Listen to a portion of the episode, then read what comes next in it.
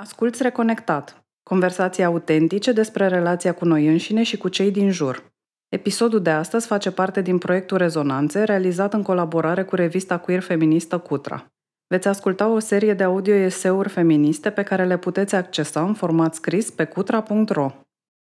Articolul La fundul sacului despre burnout în mediul activist este scris de Veda Popovici. Veda lucrează ca activistă, teoreticiană angajată și artistă prin practici anticapitaliste, antiautoritare, comunitare și decoloniale.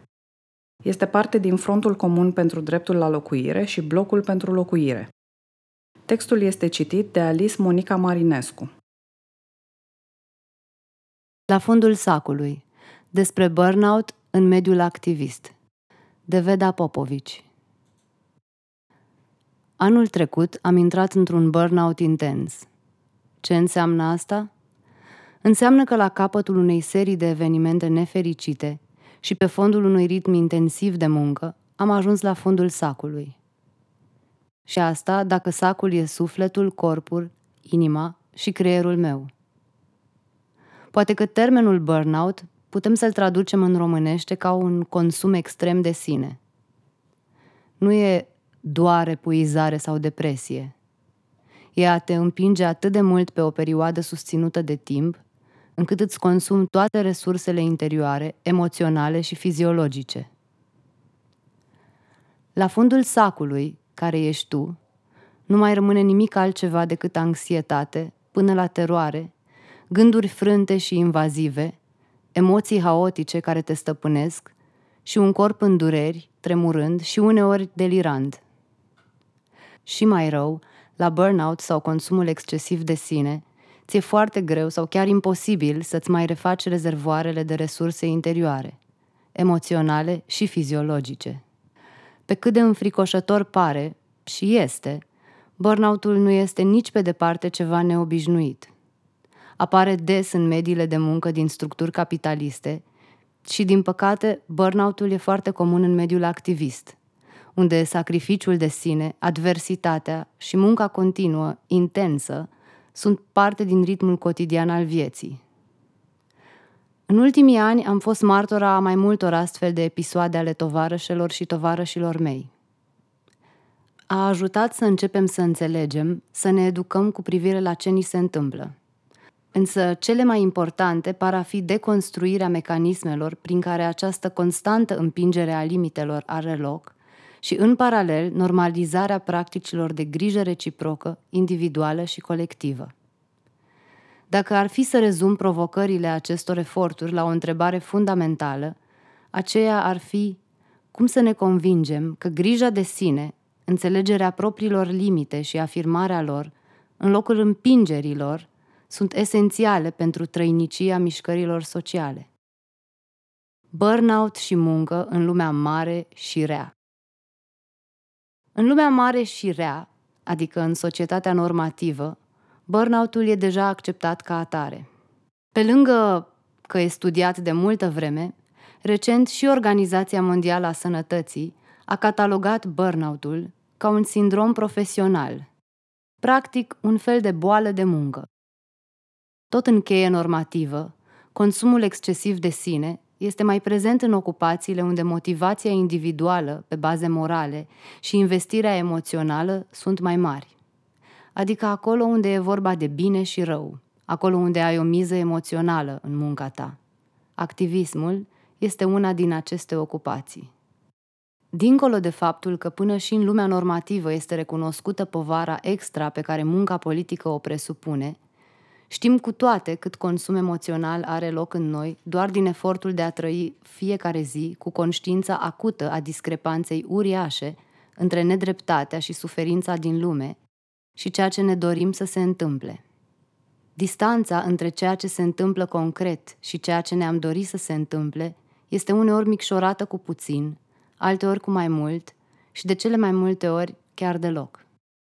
Sigur că asta ne și împinge mai departe și dă sens muncii politice, însă când rezultatele sunt mici pentru foarte mult timp, e ușor să ajungem să ne simțim copleșite emoțional constant și să ne pierdem motivația. Ajungem astfel să ne întrebăm ce rost mai au toate astea. Însă, dacă această logică pe undeva reproduce sau e derivativă eticii capitaliste, goana după rezultate și constanta evaluare a valorii muncii, în funcție de proporția dintre așteptări și rezultate, sunt niște valori din capitalism. Acesta ne învață viteză, productivitate, flow. Timpul capitalist este unul în care eforturile sunt plănuite într-o cascadă rapidă. Orice efort trebuie să ducă la rezultate vizibile și orice rezultat e cuantificabil. Ai investit timp, muncă și ce ți iese? Timpul capitalist este unul raționalizat. Toate eforturile sunt planificate, toate rezultatele se măsoară și toate obiectivele atinse erau deja anticipate și încadrate temporal. Atât deviația de la acest program, cât și schimbarea ritmului produc haos. Și nimeni nu vrea haos în capitalism. Munca e tot una cu viața și... Cum am ajuns în burnout? Pe scurt, pe fondul unui ritm de muncă acut, cu puține rezultate, s-au adăugat o suită de evenimente urgente. Moarte și frică de moarte, boală și frica pierderii autonomiei, pierdere de lumi și oameni, însingurare peste însingurare, peste inimă frântă, violență susținută îndreptată asupra mea și a unora la care țin. Când te ocupi cu activismul sau munca politică, viața ți este cam contopită cu munca. E neclar unde se oprește o sarcină pe care ți-ai luat-o și unde începe pur și simplu traiul tău de zi cu zi. Am avut norocul să fiu crescută într-un spirit antimuncă. Părinții mei adesea spuneau ferm și serios. Când muncești la șef sau patron, niciodată să nu stai un minut în plus față de norma ta. Niciodată nu fă nimic extra pentru care nu ești plătită. Însă experiența lor e bazată pe modelul fordist de muncă. Jobul de la 9 la 5, unde când se termină munca ta, te ocupi de ale tale, de viața ta, treaba ta. Adică munca e separată de viață. Ce faci la job nu prea are legătură cu viața ta. Sigur, acest lucru e criticat din perspectivă marxistă ca fiind alienant. Sinele tău muncitor ajunge să fie așa divorțat de viața ta individuală și socială, încât îți aduce anxietate și inautenticitate. Păcăleala e că în neoliberalism acest model e considerat depășit și printr-o apropiere a criticii alienării, modelul neoliberal de muncă zice nu alienării și combină munca cu viața personală. Combină, însă nu e bine spus. De fapt, modelul neoliberal normalizează colonizarea vieții de către angajator, pierderea intimității și dizolvarea normelor măsurabile ale muncii, cum ar fi orele prestate. Adică toată partea aceea de team building-uri, socializare, adresări informale, etc., prin care corporația ți se strecoară în suflet. Personalul e politic. Chiar dacă trăiesc în comunități, colective și grupuri cu angajamente anticapitaliste, unde acest model neoliberal este aspru criticat și ne străduim să ne organizăm viața și munca în termeni eliberatori, ceva din acest model tot ne infiltrează viețile. Contopirea muncii politice cu viața individuală și colectivă e considerată o valoare în mediile de stânga. Personalul e politic. Efortul permanent de a reflecta în viața de zi cu zi principiile despre care vorbești este o modalitate de a trăi autentic și nesubordonat. Mai important, este o modalitate prin care aducem utopia la care visăm mai aproape de noi și de momentul prezentului. Însă, ce te faci când această contopire dintre viață și muncă pare uneori bizar de similară cu modelul neoliberal? Când motivația ta fundamentală pentru munca pe care o faci este atât de intim legată de cum te definești, granițele se dizolvă și, de fapt, e ușor să te pierzi pe tine însăți. În timpul pe care l-am pierdut azi, puteam să fac asta, asta și asta – toate lucruri care ar fi adus mult bine pentru alte persoane și grupuri. Sau, dacă nu aduc ceva mișcării constant, cum să zic că fac parte din ea? Sau alte asemenea întrebări retorice, chiar dacă nu sunt rostite, sau nu reprezintă o intenție clară, pot deveni crezuri de zi cu zi care iau locul motivației principale. Pe fondul unei nesiguranțe a valorii noastre, devenim propriul nostru paznic și astfel cădem în plasa unui model de muncă foarte similar celui neoliberal, în care disprețul de sine este folosit pentru o logică a productivității. Adică lumea normativă m-a învățat să mă urăsc și atunci știu despre mine că nu merit recunoaștere, că nu sunt mai deloc valoroasă și toată valoarea de sine mi-o voi deriva din această muncă și rezultatele sale. Derivată dintr-un model neoliberal, așa o logică a muncii ne duce rapid la o nevoie de a deveni eroine salvatoare a căror valoare stă în capacitatea sacrificiului de sine. Cu cât te poți sacrifica mai mult și pe termen mai lung, cu atât ești mai de valoare pentru mișcare. Sacrificiul de sine Atât exploatarea de sine, cât și sacrificiul sunt normalizate în mediile normativ activiste, adică în mediile industriei ONG. Fiind o muncă cu o motivație așa zis nobilă, așteptarea constantă este să te pui deoparte, să-ți amâni sau ignori nevoile, să-ți împingi limitele. Aceasta este atât de larg răspândită, încât ajungem la o adevărată cultură a martirajului, în care persoana care este mai capabilă de sacrificiu de sine este mai bună, mai valoroasă, devine un model. Sacrificiul de sine pentru munca politică este însă un paradox. Pare altruist, dar este cu adevărat egoist.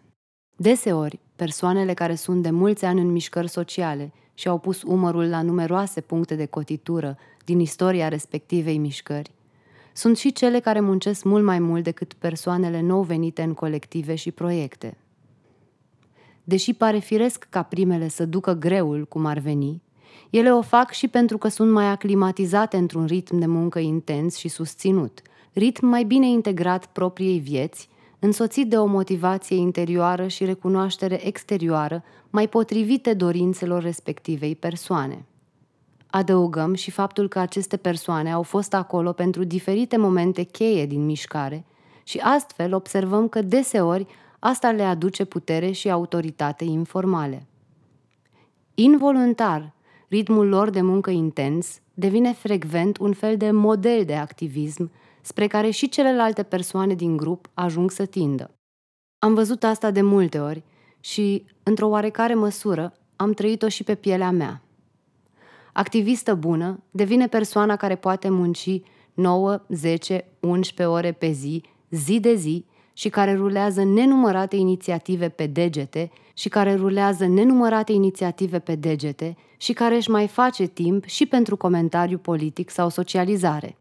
Tipul de recunoaștere ce survine din această situație, împreună cu puterea și autoritatea informale, chiar dacă nu au fost niciodată scopuri ale persoanei respective, pot ușor deveni principala motivație. Atunci, sacrificiul de sine devine cu adevărat egoist. Chiar dacă nu ne dorim asta și nu o facem intenționat, de fiecare dată când un asemenea tip de muncitor devine model, reproducem într-o mare măsură varianta neoliberală a productivității. Și odată cu el, și la fel de neintenționat, putem reproduce dinamici opresive, saniste, clasiste, etc., în felul în care distribuim munca, resursele și recunoașterea. Paradoxul grijii de sine ca un act pentru colectivitate. Hai să înlocuim paradoxul toxic al sacrificiului de sine cu cel eliberator al grijii de sine. Mai întâi însă, trebuie să revendicăm grija de sine din industria self-care-ului. Știți acel celebru citat din Audre Lorde, cum că grija de sine este un act revoluționar? Ei, de câțiva ani încoace, o întreagă industrie a self-care-ului și-a apropiat acest principiu emancipator și a furnizat pretexte infinite claselor burgheze pentru a-și acoperi complicitatea și a-și motiva ignoranța, pasivitatea și lipsa de implicare în fața violenței exercitate de sistemele de opresiune și exploatare. În mediile de stânga, criticăm aspru și de mult această situație. Însă, haideți să ne întrebăm în ce măsură aceasta este o critică emancipatoare și în ce măsură e doar o manifestare a unei credințe intime că nu merităm grijă, spațiu și recunoaștere. Așa cum o gândea Lord și împreună cu ea o întreagă suită de activiste radicale, grija de sine ca act revoluționar înseamnă să spui nu timpului capitalist. Și, odată cu el, să spui nu goanei după rezultate și valorizării muncii tale conform productivității. Dacă timpul capitalist este unul axat pe rezultate vizibile, timpul revoluționar este imprevizibil și de cele mai multe ori e de durată. Consecințele muncii noastre se pot vedea într-un timp mai scurt decât speram sau peste foarte mulți ani.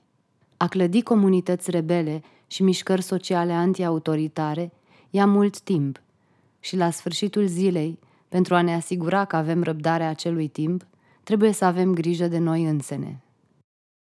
Grija de sine nu ne duce neapărat într-un orizont individualist sau de consum. Când începem să ne vedem corpurile și inimile mai mult decât niște resurse, să le vedem ca depozitarea istoriilor noastre și surse de înțelepciuni și lecții, dincolo de raționalitate, ele devin foarte prețioase și, înțelegându-ne pe noi astfel, deschidem o cale de a vedea și cealaltă persoană astfel, apropiindu-ne mai mult de un ideal al grijii reciproce. Grija reciprocă, după cum spune Iox în articolul Cine are grijă de noi, publicat pe cutra.ro, este și o formă de putere colectivă în fața exploatării și distrugerii. Încetinire și odihnă. Împotriva timpului capitalist, al vitezei, productivității și flow-ului, să aducem un timp încet și fluctuant. Încetinirea nu e pauză și nu e amânare, ci este o schimbare de ritm pe bune, care să-ți aducă corpul mai în prezent și sufletul mai aproape de corp. Când încetinești, reușești să-ți auzi respirația, bătăile inimii, ritmurile tăcute și conștiincioase ale corpului tău. Poți înțelege și învăța despre toate locurile acelea din tine, unde corpul tău a pansat o rană, a înlocuit durere cu plăcere sau a închis o suferință într-un sertar. În încetinire, poți învăța să te odihnești. Marea revelație pe care mi-a adus-o burnout-ul a fost că până acum nu prea aveam habar cum să mă odihnesc. Ceea ce numeam odihnă era de cele mai multe ori oprire din cauza epuizării, amânare sau procrastinare. Uneori, pentru a mă proteja de un ritm accelerat și nerezonabil de muncă, pur și simplu dădeam cu flit. Toate aceste forme de a mă opri nu erau nici prea plănuite, uneori nici conștientizate. De multe ori trebuiau neapărat legitimate de alte persoane, tovarășe, care să-mi spună Da, culcă-te că nu mai rezolvi nimic la ora asta. Sau Hai că ai nevoie să te distrezi. Sau Da, mai dă încolo de muncă, chiar și asta activistă. Când acestea corespund majorității momentelor de răgaz, ele nu pot fi numite odihnă. Ele sunt mai degrabă pauze de la ritmul accelerat și urgent al vieții, în adversitatea capitalistă, unde somnul e funcțional și pur pragmatic. Burnout-ul m-a forțat să încetinesc și să mă opresc. Și acestea au fost asurzitoare la început. Gânduri intruzive, agitație, anxietate sufocantă, frică, vinovăție, rușine, vinovăție, frică. Toate acestea vin peste tine când te oprești.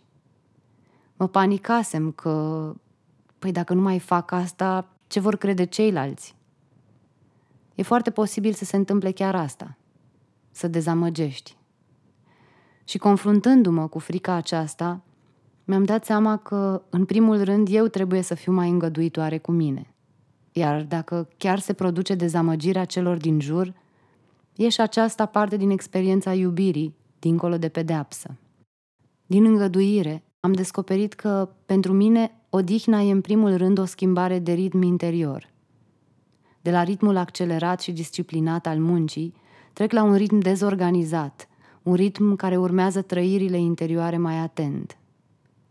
Odihna a devenit un spațiu de regenerare, nu doar fizică, ci și psihică, în care încerc să învăț ce anume e cu adevărat regenerativ pentru mine, nu doar conform tiparelor societății normative. Când îmi iese, odihna e un spațiu de unde visez cu ochii deschiși, uneori la lucruri mai tangibile, alteori la lucruri mari și grozave. Plăcere, plăcere, plăcere. De trei ori plăcere, pentru că parcă uneori ne e și rușine să spunem acest cuvânt. Îmi pare uneori că am pus botul la vrăjala capitalistă și de consum și avem impresia că plăcerea e vreun moft burghez, ține de consum, shopping și divertisment. Am simțit și la mine și la altele că nu ne permitem să simțim plăcere. Ca și cum, dacă se întâmplă asta, devenim atât de indulgente încât vom uita de motivațiile noastre, de revoluție și de tot. De când a devenit indulgența aproape echivalentă cu a perpetua opresiune? Oare nu tot de când ne-a învățat capitalismul că nu e bine să fii leneș și să pierzi timpul?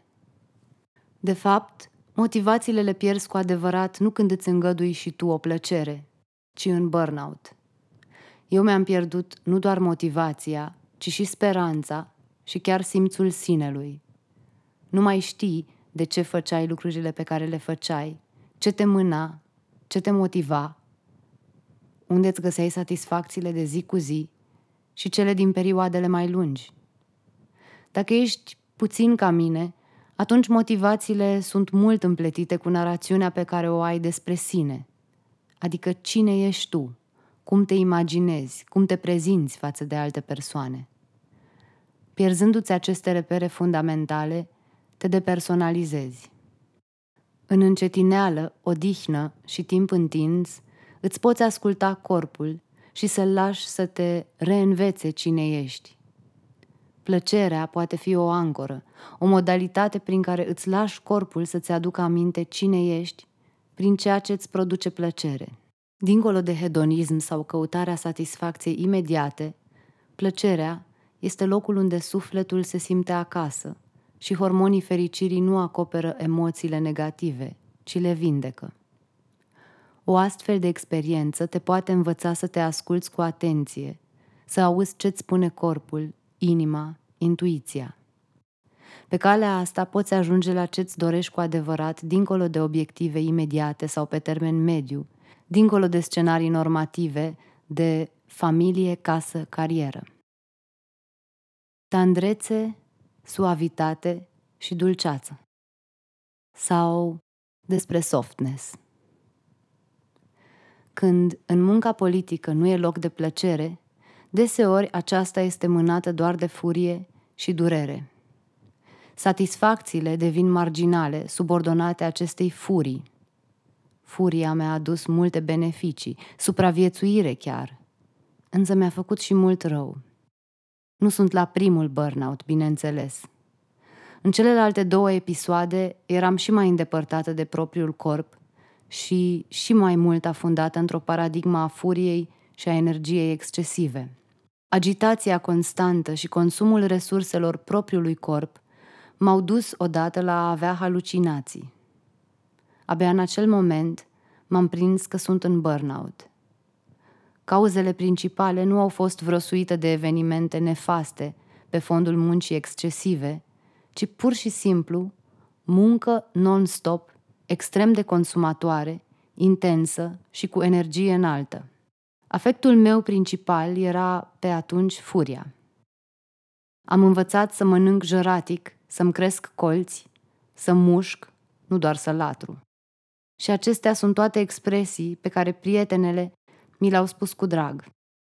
Toată fioroșenia asta m-o fi dus undeva în viață, dar a și pus la colț tandrețea și suavitatea. Și aici mă gândesc mai degrabă la tandrețea orientată spre sine decât către alte persoane. Alături de îngăduință față de sine, odihna regenerativă și redescoperirea plăcerii, blândețea și tandrețea față de sine pot fi esențiale atât pentru a nu intra în burnout, cât și pentru a-l depăși. Mereu am crezut că e bine să-mi împing limitele, însă cu ideea asta am ajuns să practic un fel de duritate, aproape să-mi fiu mie însă paznic. Uneori însă poate nu ne acordăm blândețe și menținem un ritm prea accelerat de muncă pentru a nu simți. Și asta pentru că știm, mai mult sau mai puțin inconștient, că ceea ce va veni la suprafață e o infinită deznădăjduire, o inimă foarte frântă. În fața unei inimi foarte frânte, e nevoie însă de tandrețe și dulceață. Să-ți acorzi confort fizic și emoțional, cu atenție deosebită față de toate micile lucruri pe care ți le pot aduce. Să trăiești cu mici chinuri nenecesare nu e o virtute. Să fii propriul paznic și exploatator nu e progres. Însă să poți contribui la schimbarea politică la care visezi, într-un mod care îți permite blândețe și plăcere față de tine însăți, aceasta mie îmi sună mai degrabă a realizare. Ce am primit sau despre practicile colective. Pentru că am privilegiul de a munci în medii cu principii anticapitaliste, burnout-ul meu a fost înțeles și am fost susținută de colegele și colegii mei. Tovărășia lor a însemnat o vinovăție mult mai mică și liniștea că, până la urmă și în ciuda a tot, va fi ok. Aceste persoane au înțeles burnout-ul ca o chestiune ce ține de sănătate mentală și deci au venit diverse aspecte de bune practici prezente în activismul antisanist. Astfel, e important să ne amintim că cineva nu alege să fie în burnout și nici nu poate alege să iasă din burnout. În cazul meu, recuperarea, vindecarea din această profundă criză s-a realizat în jumătate de an. Aceasta înseamnă că, timp de aproximativ șase luni, a fost nevoie să-mi diminuez cantitatea de muncă de la 9-10 ore pe zi la 2-3 ore pe zi. În timp ce mie acest lucru mi-a permis să mă vindec cu adevărat, în mediile normative de muncă, o asemenea schimbare de ritm e aproape imposibilă. În lumea mare și rea, poți să faci genul acesta de schimbări doar dacă ești ceva șef sau CEO. Altfel, pentru cei și cele precare, să-ți diminuezi de trei ori cantitatea de muncă înseamnă de trei ori mai puțin bani și beneficii și dificultăți profesionale pe termen lung. Din perspectiva asta, e important să nu uităm aspectele materiale ale organizării muncii noastre. Chiar dacă ele nu fac obiectul acestui articol, fără să le integrăm, nu am putea nici să ne oprim din muncă, nici să ne vindecăm. Așa că, atunci când facem următoarea redistribuire de resurse, să avem în vedere că s-ar putea să fie nevoie să acoperim retragerea temporară a unora dintre noi. Înțelegerea și sprijinul pe care l-am primit au însemnat și că nu m-am simțit singură. Uneori, poate de aceea și amânăm o pauză mult visată.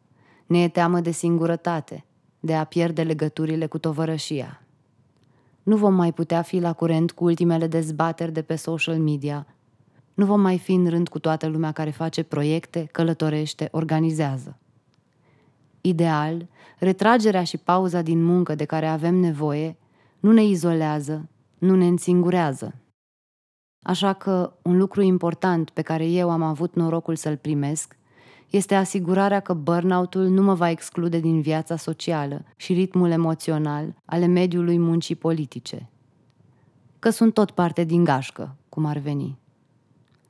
Acolo, în burnout, mi-am dat seama că una din motivațiile toxice care mă împingeau la muncă extremă era teama că nu voi mai fi iubită, apreciată, recunoscută, dacă mi iau o pauză, dacă îmi schimb ritmul de muncă. Și înainte știam cât de importantă e aprecierea și că nu e ceva de condamnat dacă avem nevoie și căutăm recunoaștere, în special de la comunitățile noastre.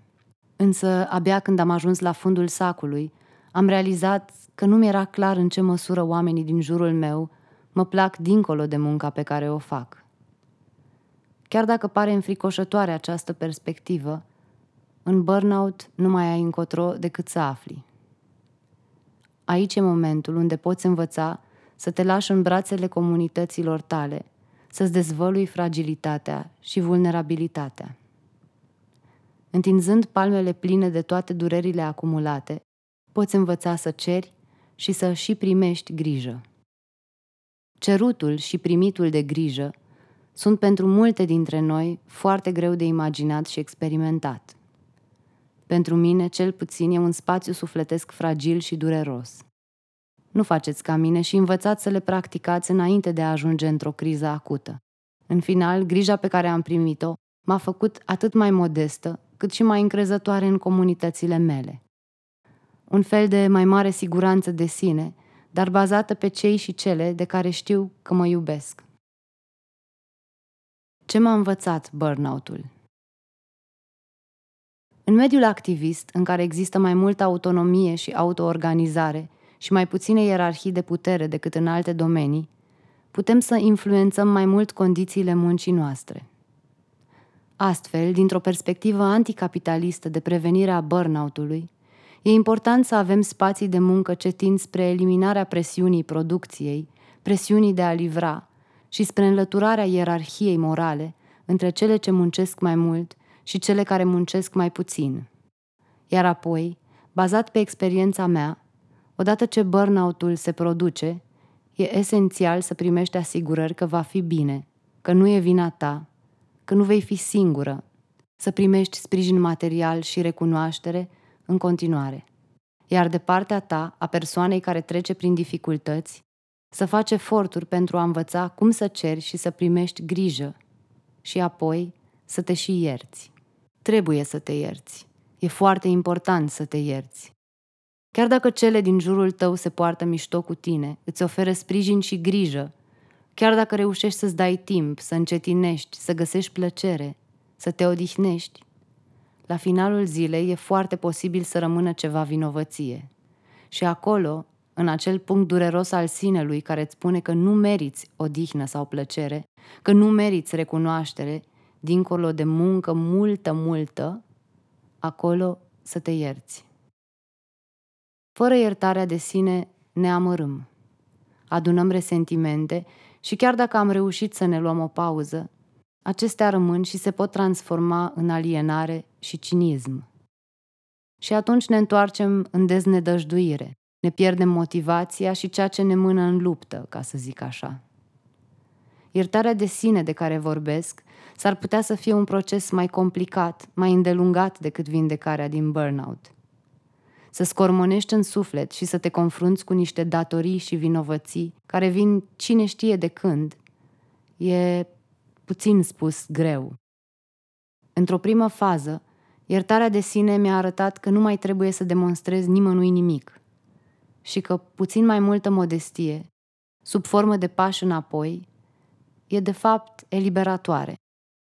Să te încrezi cu vulnerabilitatea în persoanele din jurul tău însă îți va permite să te detașezi într-un mod eliberator, sub formă de modestie și pași înapoi.